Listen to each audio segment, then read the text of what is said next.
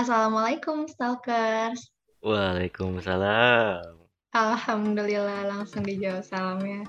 Selamat datang dan kembali lagi di SDG Stock by Stock FM. Talking with data buat SDGs.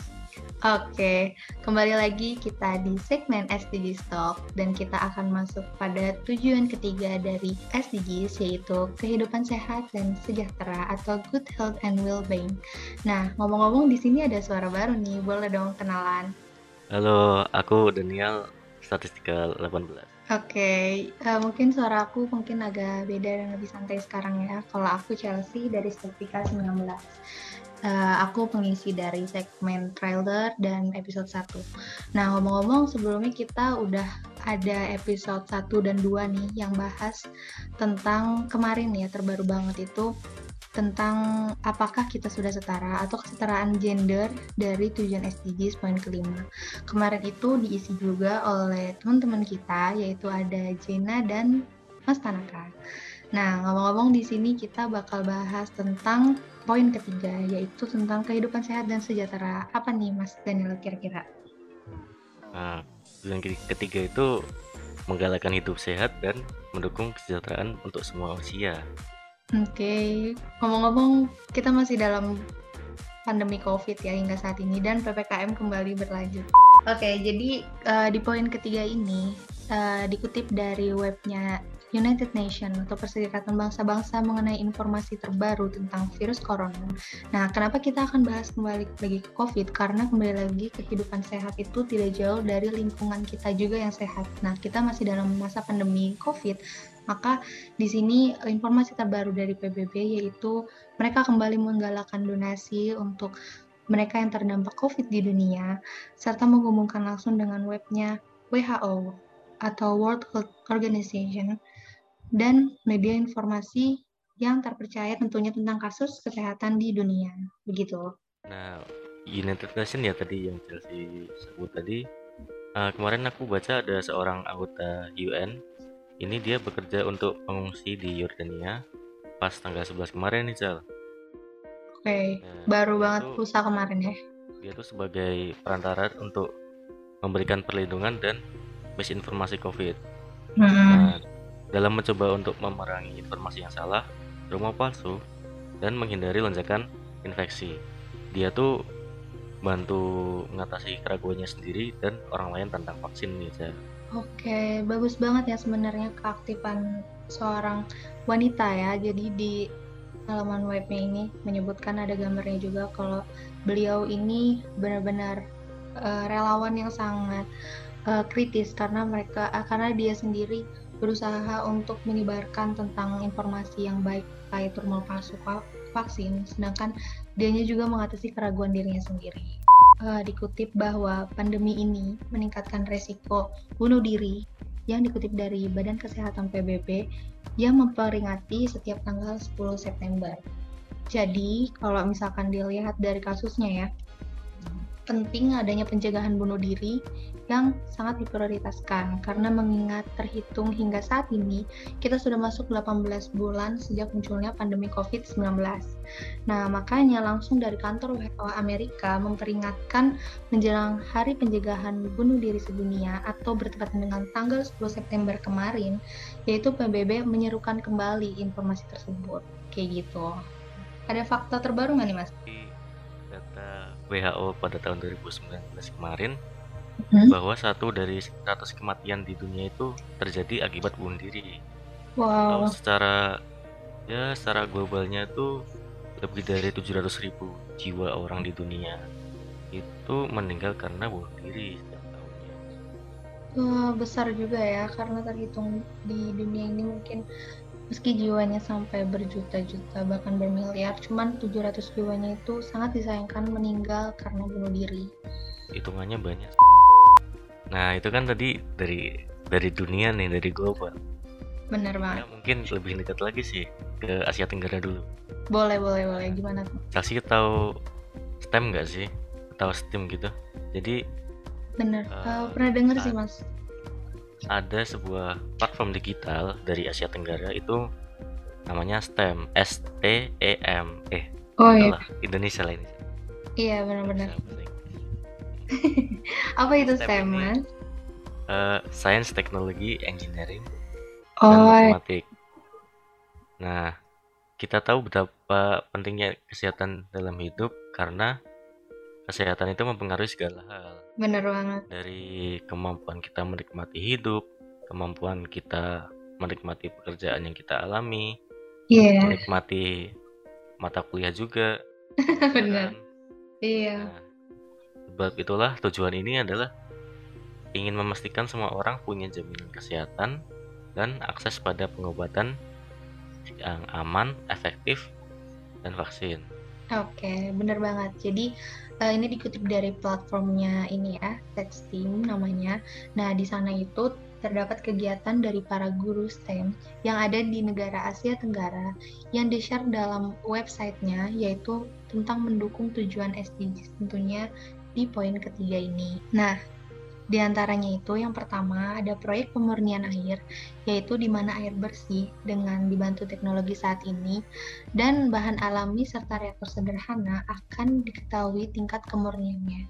Kemudian ada eksperimen mempelajari kekeruhan air dengan ponsel pintar, tentunya kita nggak jauh-jauh lagi dari teknologi yang sehari-hari kita gunakan, yaitu Android ya, atau gadget.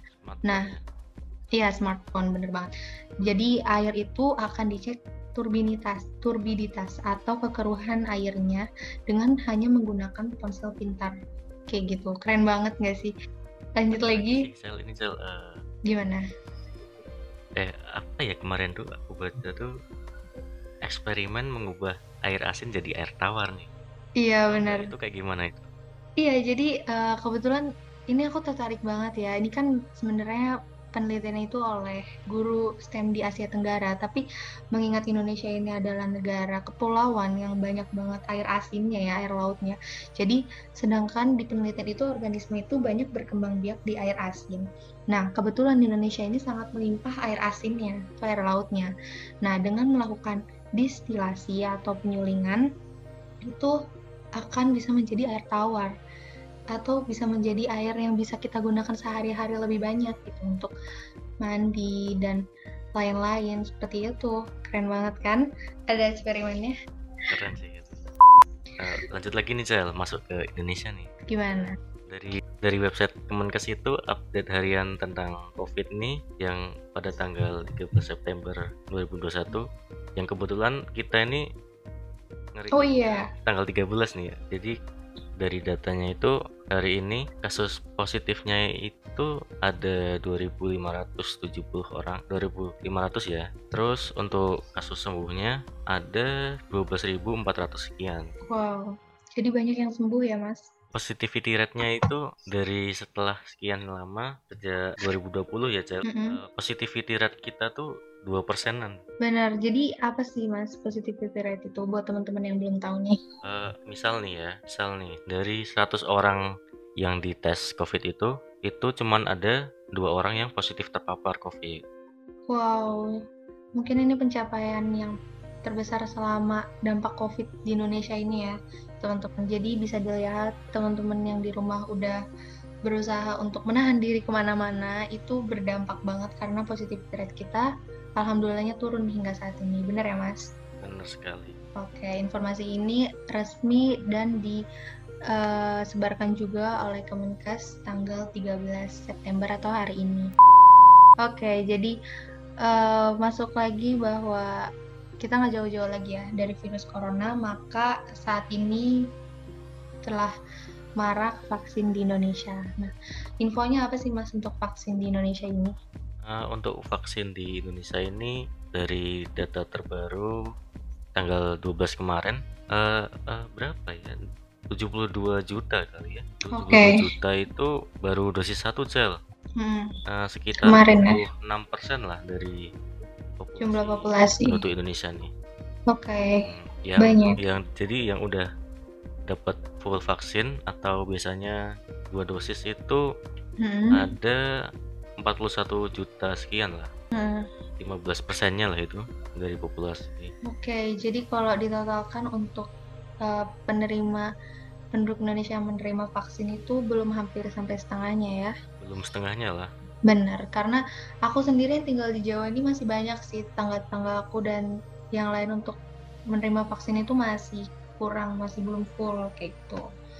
Nah, infonya lagi juga di Indonesia ini ada yang datang vaksin baru nih dari luar, bener nggak sih mas? Jadi ada bantuan nih Cel dari Belanda, itu vaksin Johnson. Dari mana?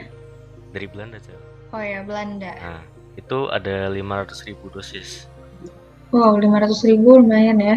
Sebenarnya Chelsea tahu nggak sih uh, ragam-ragam vaksin yang ada di Indonesia ini? Uh, aku kurang hafal tapi aku ada lima ya. Uh, Sinovac, uh, boleh boleh boleh. Ada Sinovac, terus ya. AstraZeneca, hmm. Sinovac, hmm. Moderna, Pfizer, sama yang baru ini tadi Cel. Iya, yeah, apa nih namanya? Johnson tadi. Oh iya, namanya Johnson ya teman-teman dan uh, kelima vaksinnya itu mereka punya kelebihan dan manfaatnya masing-masing, tetapi mengingat bahwa vaksin yang baik itu adalah vaksin yang ada di sekitar kita, gitu. Sekali. Oke, masuk lagi ke lebih dekat dengan kita nih, yaitu di kampus kita UII. Iya, jadi uh, Mas Daniel tahu nggak sih kalau ada webnya Badan Perencanaan UII? Emangnya ada? Ada, di situ nanti ada kebagian itu mereka aktif banget mengupdate dan mengelompokkan namanya itu Sustainability Office. Di dalamnya itu ada jurnal-jurnal terkait penelitian mahasiswa terkait tujuan 1 hingga 17 dari agenda SDGs. Kayak gitu, keren banget kan? Keren sih. Iya. Wih, ini aktif banget ya teman-teman sampai badan perencanaannya itu dia mengumpulkan untuk mahasiswanya atau teman-teman yang dari luar bisa membaca jurnalnya untuk membangun uh, tujuan-tujuan SDGs ini. Poin terakhir nih Mas, pesan untuk mahasiswa di luar. Nah, di sini kita kan sama-sama mahasiswa nih. Kita tentunya mau mengajak dan membuka kepekaan untuk kalian. Tentunya dimulai dari siapa? Dari kita sendiri, terus keluarga, tetangga, teman, dan sebagainya lah. Benar banget. Nah, untuk berperan untuk melaksanakan tujuan SDGs. Kenapa? Karena itu penting banget teman-teman. Makanya kita buka setiap segmen itu berbeda-beda untuk membuka apa ya? Kayak mulai dari pendengaran kalian sampai ke hati gitu. Kalau misalkan ini tuh apa ya? penting gitu. Kita harus peka. Nah, terutama di segmen yang ini yaitu poin ketiga, kembali lagi aku sebutin kalau kita penting untuk menggalakkan hidup sehat dan mendukung kesejahteraan untuk semua usia pada masa pandemi kayak gitu. Nah itu dapat dimulai dari diri sendiri cel. Oke. Okay. Itu kayak hal kecil lah ibaratnya tuh dari mengikuti prokes COVID, terus mematuhi anjuran pemerintah selama pandemi, Iya, karena ingat ya teman-teman, hal kecil itu yang akhirnya akan mendapatkan perubahan besar. Seperti informasi pada hari ini kita menyampaikan tentang berita-berita, banyak berita-berita baik kayak gitu. Dan juga selama pandemi ini kita tidak lupa untuk membuka mata, telinga, dan hati untuk saling membantu, saling membahu-membahu, dan tolong-menolong, diutamakan oleh orang terdekat kita yang membutuhkan. Dan juga dapat menyerahkan pendapat kita ke media massa dan tentunya dengan bijak dan seruan positif ya teman-teman. Oke, bener banget. Semoga di sini kita bisa memberikan semangat yang positif untuk teman-teman yang mendengarkan dan juga ambil baiknya. Mungkin di akhir kata ada penutupan dari Mas Daniel. Hmm, dikit aja sih. Boleh, boleh. Silakan. Kesehatan itu akan berharga ketika kita udah kehilangannya. Karena kehilangan itu akan menimbulkan penyesalan. Sedangkan penyesalan itu adanya di akhir. Oh iya benar. Karena kalau di awal namanya pendaftaran. SDG okay. Talk by Stock FM. Talking with data about SDG. See you teman-teman.